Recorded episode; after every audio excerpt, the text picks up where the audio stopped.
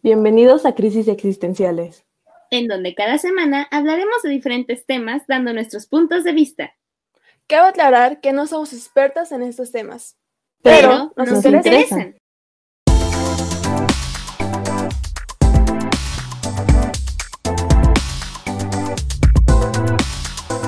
Hola chicos y bienvenidos a un nuevo capítulo de Crisis Existenciales. Para los que no me conocen, soy Liz y aquí tenemos las otras dos co-conductoras que si se quieren presentar tantito. Hola amigos, yo soy Alex, la de esta hermosísima voz. Hola, yo soy DJ. Y hoy vamos a hablar de un tema medio polémico, pero que es muy necesario hablar porque lo hemos estado viendo en toda nuestra vida y se ha visto más presente en TikTok. Porque sí, la gente puede hablar de sus experiencias. Y ahorita justamente estamos comentando de eso, ¿no? Y vamos a empezar con la definición de estereotipo. El estereotipo, para quien no lo sepa qué es, son las creencias consensuales sobre los atributos de un grupo social o sus miembros. Simplemente son las ideas predefinidas, bueno, que tenemos por las redes sociales principalmente, los medios de comunicación como la televisión o el radio. Y segunda definición, prejuicio, la cual es la opinión preconcebida generalmente negativa hacia algo o alguien. Y usualmente este viene, obviamente, de los estereotipos y de la familia y de nuestro círculo de amistad. Pero bueno, vamos a iniciar con los estereotipos que pues son los primeros que se nos vienen a la mente porque son un montón. De hecho, los que ya hayan pasado secundaria y usan ahí, se supone que los tienen que ver. Y también en preparatoria, en psicología.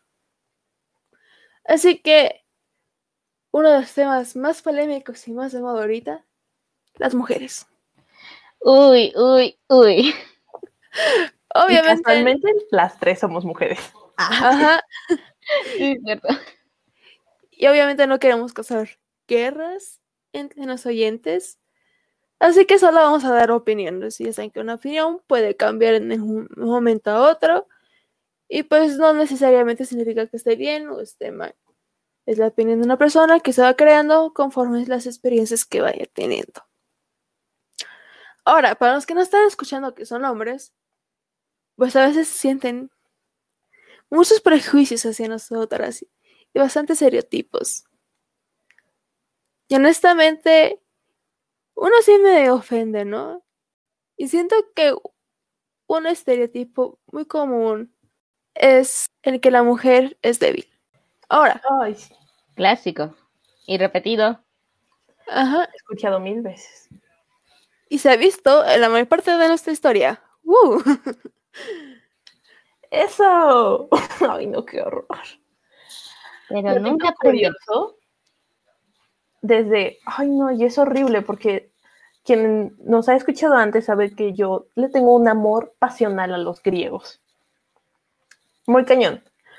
Obviamente es una de las culturas más machistas, tristemente, ¿no? Hasta los romanos nos trataban un poquito mejor, pero bueno, eso es aparte.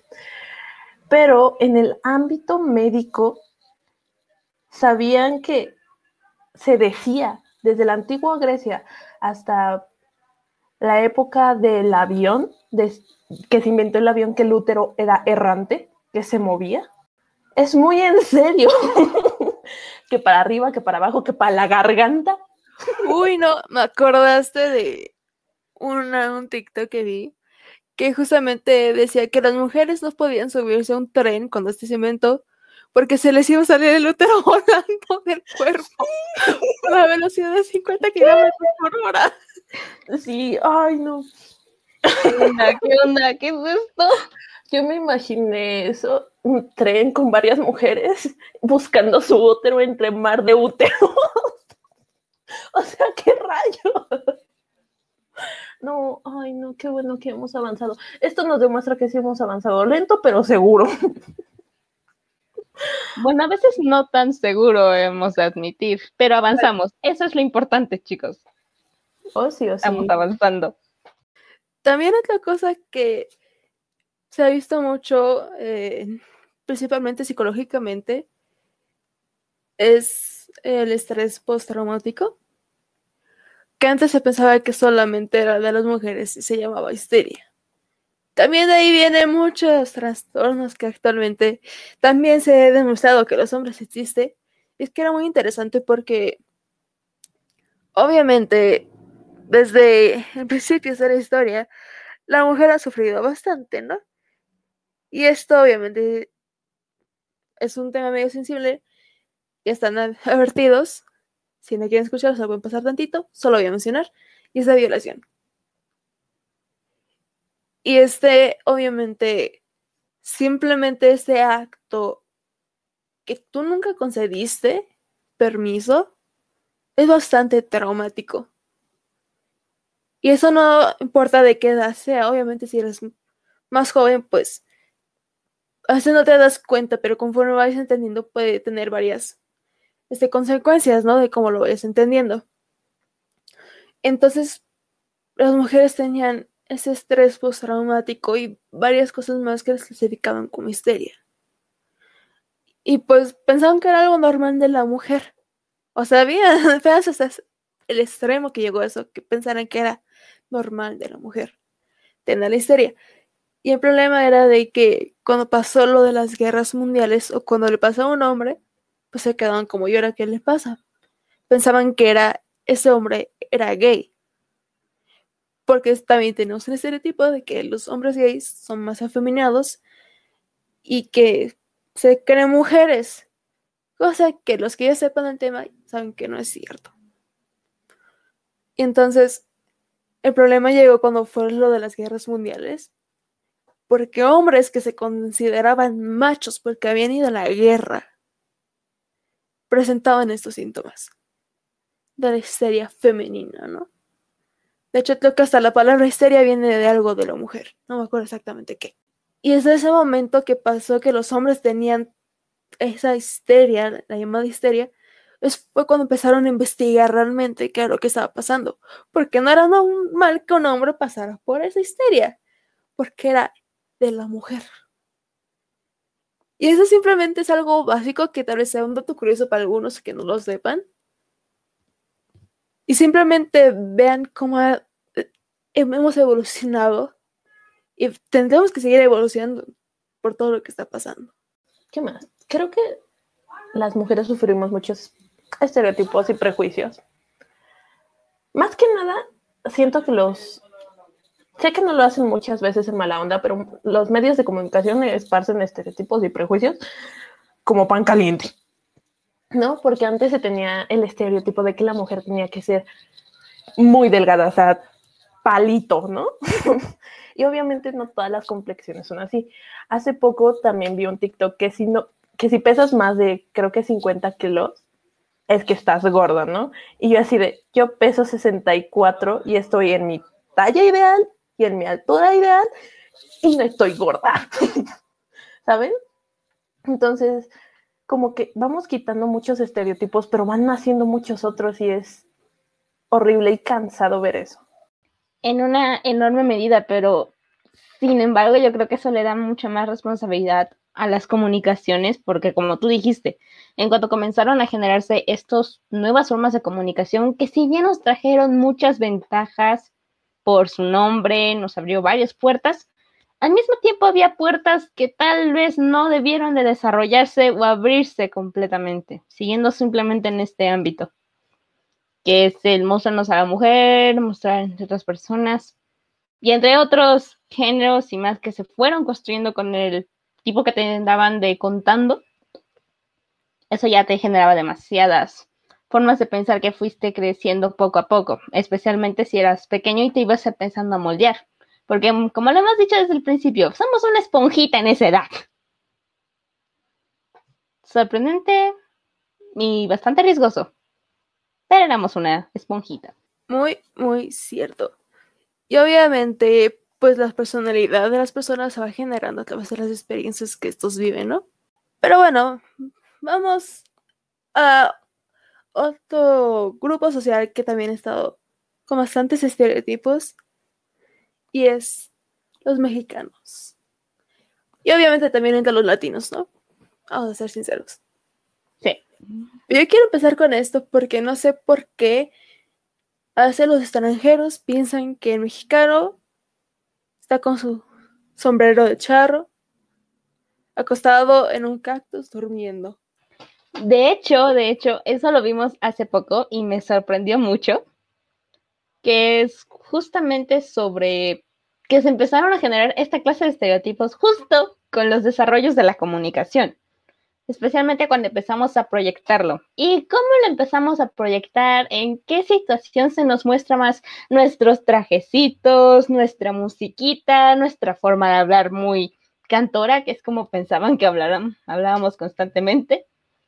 Pues, y el que estuviéramos en los ranchitos y entre otras cosas, pues justamente viene de inicialmente las películas y la propaganda que se estaba experimentando, porque son películas muy buenas, pero si te pones a analizarlas en ese contexto, no es de sorprenderse que esas películas que hayan trascendido hasta nuestra época hayan funcionado como el pilar que nos dejaría este estereotipo, porque googleas mexicano en imágenes y lo primero que te sale es nuestro sombrerito de charro, el chilito, el cactusito, el nopal, la banderita. Es que no sé si es muy patriota o muy exagerada. Ya no sé ni qué pensar de esto. Súper sí. Que no se malentienda el hecho de que de que no nos gusta, o sea, sí nos gusta. Creo que que en lo personal a mí me gusta el sombrero de charro, me gusta todo lo que es mexicano, ¿no? Concuerdo. Pero que el mundo piense que, que México es así y que hablamos como como raro, entre comillas, raro, porque no es raro. Pues es que yo ya no sabía cómo íbamos a llegar a la sesión. Ajá. Entonces, entonces, este, es el hecho de que piensen eso, es como de, chale, carnal, investiga tantito, o sea, tantito, porque nuestras películas hablan por nosotros, nuestros artistas hablan por nosotros, ¿no? Entonces, no solo ver una, una sola cosa, sino investigarle, porque si no nosotros pensaríamos que los estadounidenses o otras personas son países belicosos, ¿no? Y que quieren andar conquistando a diestra y siniestra, matando a miles de personas, que no es así, que solo es una parte de su historia, una parte de lo que ha ocurrido, y no por eso tenemos que generalizar o pensar siempre así. También otra cosa que se ha visto bastante de esos países primermundistas que piensan en sí de los latinos es que vivimos en un desierto o una jungla, ¿no? Obviamente depende de su zona geográfica. Y eso también siento que hasta uno lo piensa de países como Tailandia, ¿no? Que pensamos que viven en una jungla, o sea, Sí, hay comunidades que viven ahí, pero también tienen sus grandes ciudades. También tienen sus rascacielos, tienen edificios. Y algo que me sorprendió y es que si han visto TikTok, tal vez les haya tocado ver ese video y es de una chica que se fue a un campamento en Estados Unidos y pues tenía como su familia y que la cuidaba en Estados Unidos y la llevaron a un Six Flags y para quien no sepa, en México tenemos un Six Flags México. Está en Tlalpan, Ciudad de México. Y también tenemos un parque de, acuático de Six Flags. Y eso lo digo para cualquier primer mundista tal vez que no lo conozca, pues tenemos eso. Y el punto es que en el TikTok le llevaron ahí porque pensaron que en México no había. Y le preguntaron como, oye, tú no tienes Six Flags en México, ¿no? La tipa como, sí, de hecho hay uno, pues por donde yo vivía. Y no le creían. Y hasta la tipa le buscó en Google Six Flags México. Ellos pensaron que se lo habían inventado. O sea, es un estereotipo y un prejuicio que hay que investigar, ¿no? Y sí es cierto, los medios pues nos bondean ante los ojos de la sociedad, ¿no? De los extranjeros. Pero si ves un video de un youtuber, o sea, no sé, ya que era en Yuya, que es la primera que se me ocurre en ese momento, podrán ver que México no es como se los plantean a veces en sus clases, ¿no? O también en este... A veces que uno tiene que realmente visitar ese país. Y esto por lo menos una semana. Y cuando me refiero a visitar México, me refiero a la Ciudad de México, Guadalajara, Monterrey, no Cancún, ¿ok? O sea, sí es muy bonito, pero hay otros lugares. Por favor, Y- chicos. Ajá. Y ahí tengan cuidado, pero podrán ver cómo es realmente México. Obviamente la perspectiva cambia de cada persona, pero podrán tener una idea más acertada sobre lo que es vivir aquí.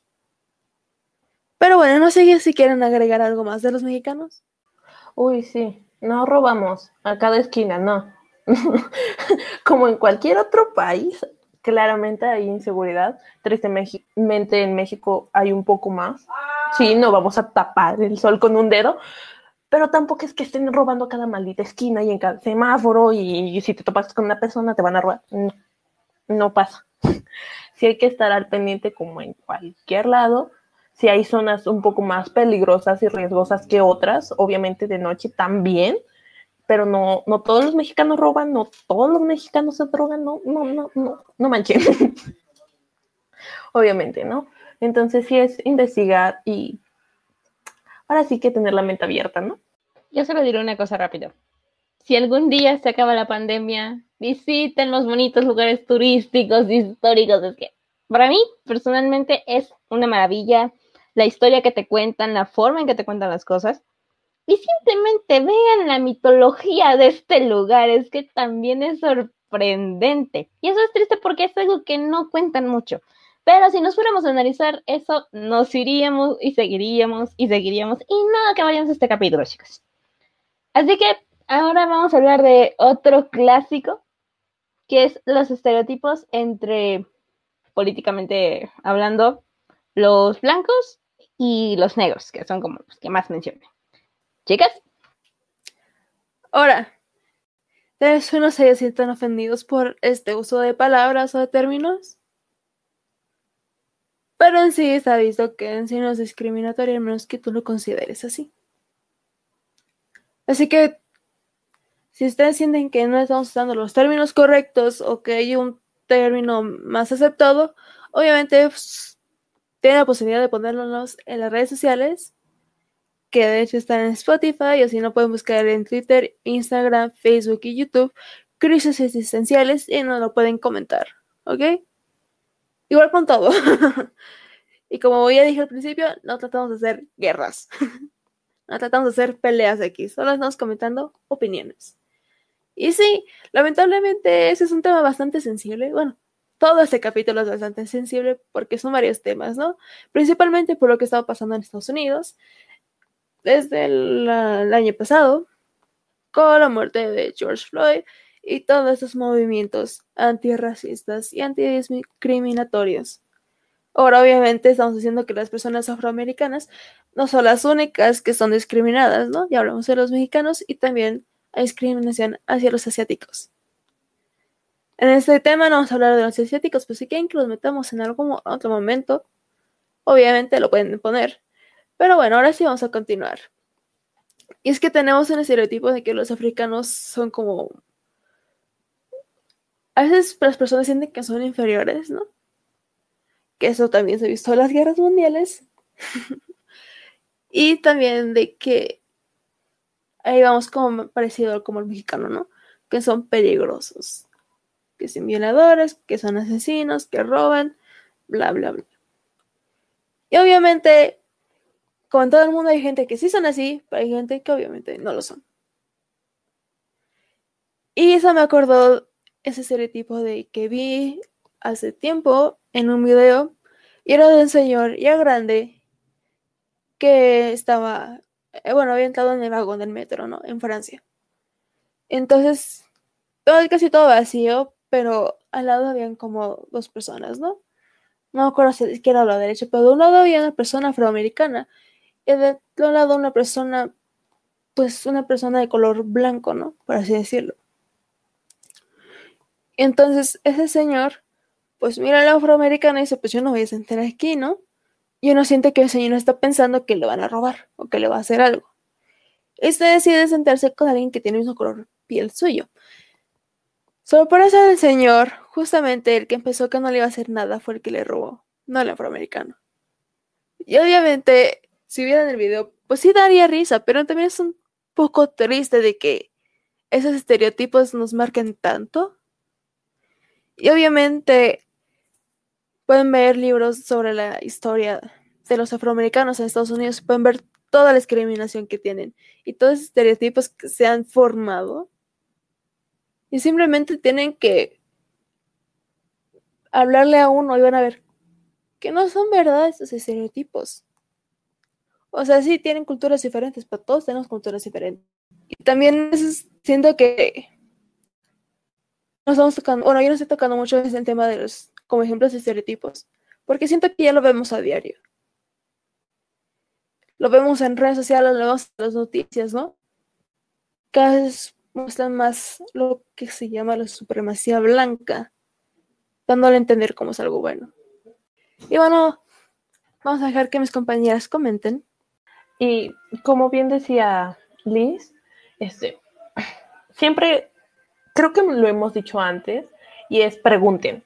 Siempre tengan dudas y pregunten, porque como bien dice, se está viendo que están como apoyando esta supremacía blanca.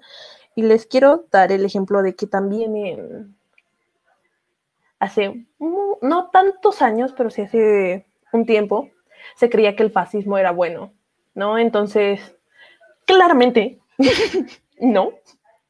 Claramente hay pensamientos muy peligrosos y siempre hay que estarnos cuestionando, porque si no podemos llegar a los extremos en los que llegó el fascismo y el nazismo, y hasta el nacionalismo al extremo es malo y peligroso, ¿no? Entonces siempre hay que estarnos haciendo estas preguntas. Y tristemente pensábamos que hace mucho tiempo se había eliminado esta, esta diferencia entre personas blancas y negras, ¿no? Porque decíamos, ah, ya no pasa, ya no sucede, ya no tendría que suceder porque ya somos una sociedad avanzada. Y sigue pasando, ¿no? Entonces, es triste verlo en, en redes sociales porque ya lo hemos visto, ya lo hemos estudiado, ya sabemos que está mal y se sigue haciendo. Entonces, es preguntarse, ¿qué estamos haciendo mal? ¿Qué se está haciendo mal y cambiarlo? La verdad, no sé mucho qué comentar. Yo siento que lo han resumido bastante bien por la manera en la que cuentan de... Es que sí es cierto, cualquier nacionalismo que se lleve a un gran extremo va a ser bastante peligroso. Sí está bien que estés orgulloso de quién eres porque es parte de quién eres, aunque no sea en la recta forma de la palabra. Simplemente es un granito de arena que te dice de dónde provienes, un poquito más, saber más, conocer un poco más el entorno que te rodea, si quieren verlo de esa forma. Pero la forma de dividir a las personas de esa forma no me parece, o más bien, no es conveniente para nadie. Si bien ya no es tan grave como lo hemos tenido en épocas pasadas, que era mucho más discriminatorio, mucho más racista, entre otras cosas, hemos avanzado pero no ha terminado. Y quién sabe cuándo vaya a terminar. Quién sabe cuándo llegaremos a esa utopía que muchos queremos. Pero si no hay comunicación, si no hay paciencia y si no hay respeto para empezar a conversar entre uno y otro, personalmente no creo que se llegue a mucho. En especial si no tenemos la curiosidad de aprender más el uno del otro. Eso creo que sería lo que yo pensaría. Muy bien, muy bien. Y eso nos lleva al siguiente tema, que es la xenofobia. Uy. Y sí, ya lo hemos estado tocando bastante, bueno, un poquito con el último tema. Y es que es algo que podemos ver bastante. O sea, simplemente vas a tu país y simplemente por el hecho de hablar en español, la gente ya te ve feo. Y obviamente hay países que son más xenofóbicos que otros, ¿no? Por ejemplo, Japón es muy conocido en este tema, también en Corea del Sur, si no me recuerdo. Que aunque sí, a veces aceptan a los extranjeros porque aumenta la economía, ayuda a la economía. Pero eso es como turista. Ya cuando vas a vivir ahí es otra cosa. Te ven de otra manera, ¿no? Y de hecho, eso me acuerdo que en japonés, en cuarto año tenía un profesor y nos estaba platicando que a veces en unos clubs japoneses a él no lo dejaban entrar porque era mexicano.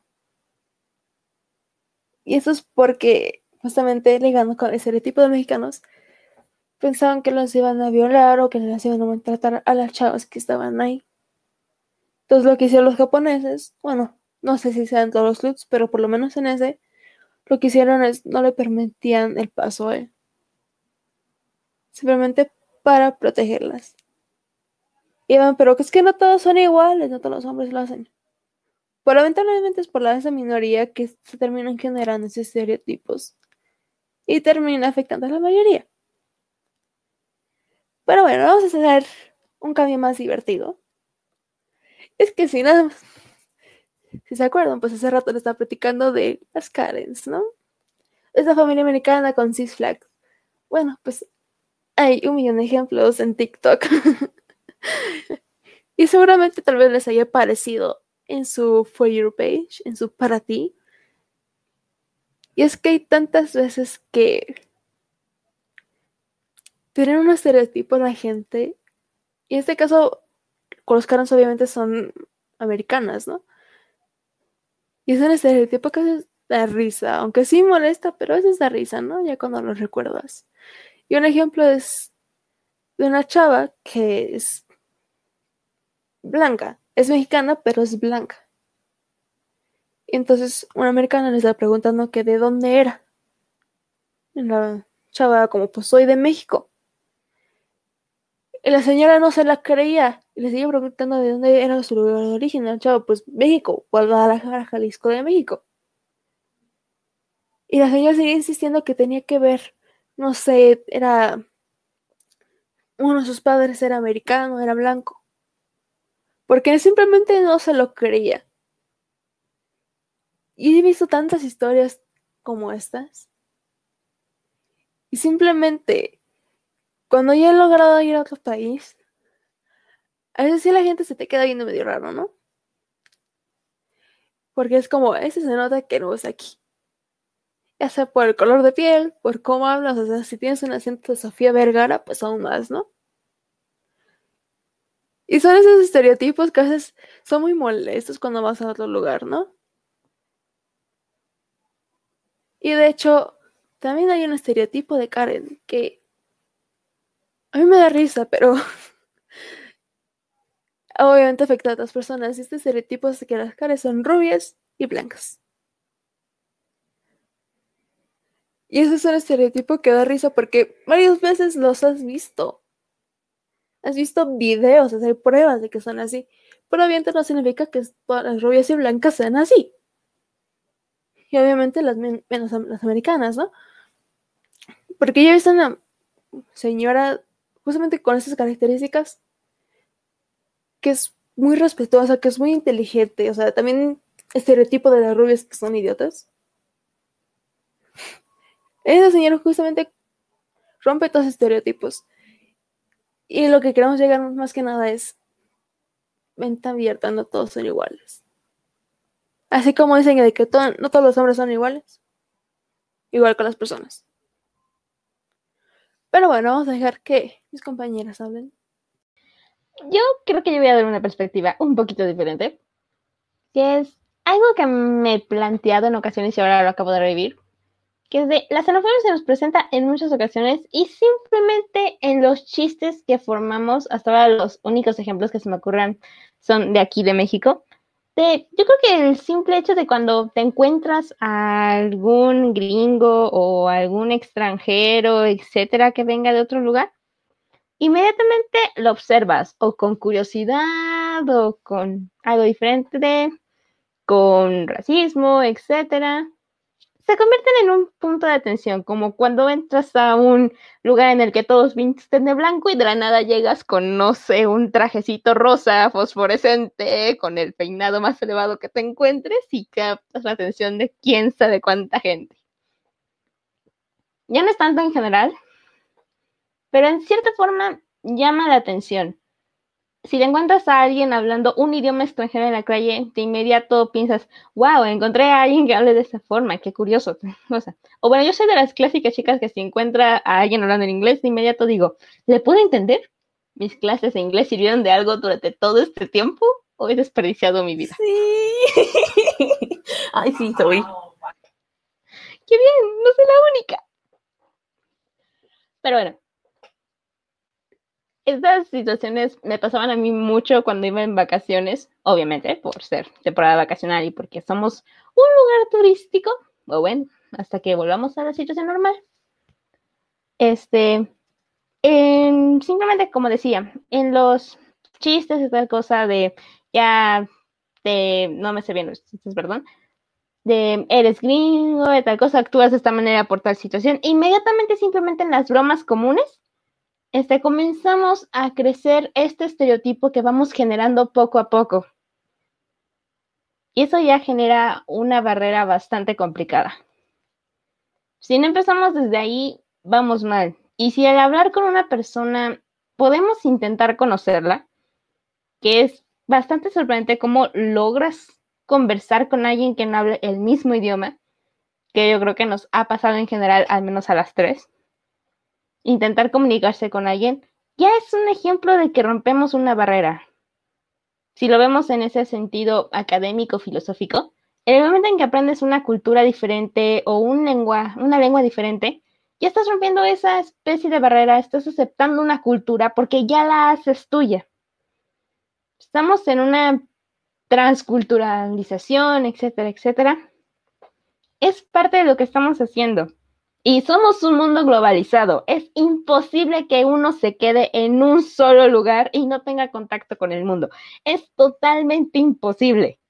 Tarde o temprano tendrás que abrir de las puertas, tendrás que hablar con alguien. Y si seguimos en esa estructura de me en mi casita, me en esta cajita burbujita que tengo aquí, nadie entra, nadie sale, no vamos a llegar a crecer en general y no vamos a lograr aprender todo lo que este mundo y esta gran gente nos tiene para enseñar, tanto lo bueno como lo malo. Bueno, ¿tú qué dices, Alex? Creo que tienes mucha, mucha razón en, lo que dices, pero también creo que el humor nos puede conectar, ¿no? Obviamente depende de, tu tipo de humor. Por ejemplo, a mí me da risa todo. a mí no es fácil ofenderme a, base de humor. Yo me río y hago, no sé si está bien o está mal, pero soy así, hago muchos chistes sobre mí, sobre la cultura que manejo, sobre todo, ¿no? Porque es la forma más fácil de afrontar las cosas. Obviamente es la clave está en la forma en la que se dice y en la forma en la que te mira, ¿no? Porque si es un chiste acá entre cuates, pues es más fácil saber que primera, que no te están ofendiendo. y segunda, ves sus expresiones y ya las conoces.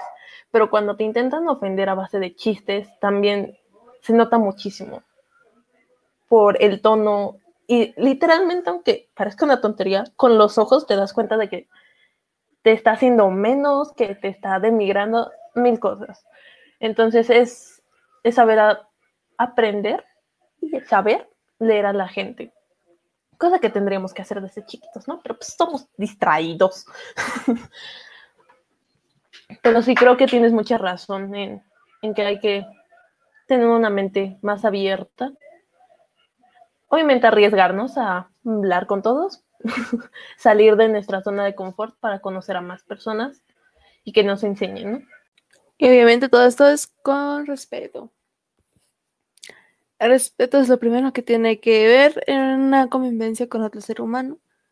Porque como ya hemos dicho varias veces, no solo en ese capítulo, sino en varios desde la temporada anterior, todos somos distintos. No hay una persona que sea igual. O sea, sí puede haber ciertas cosas que tengan en común, ¿no?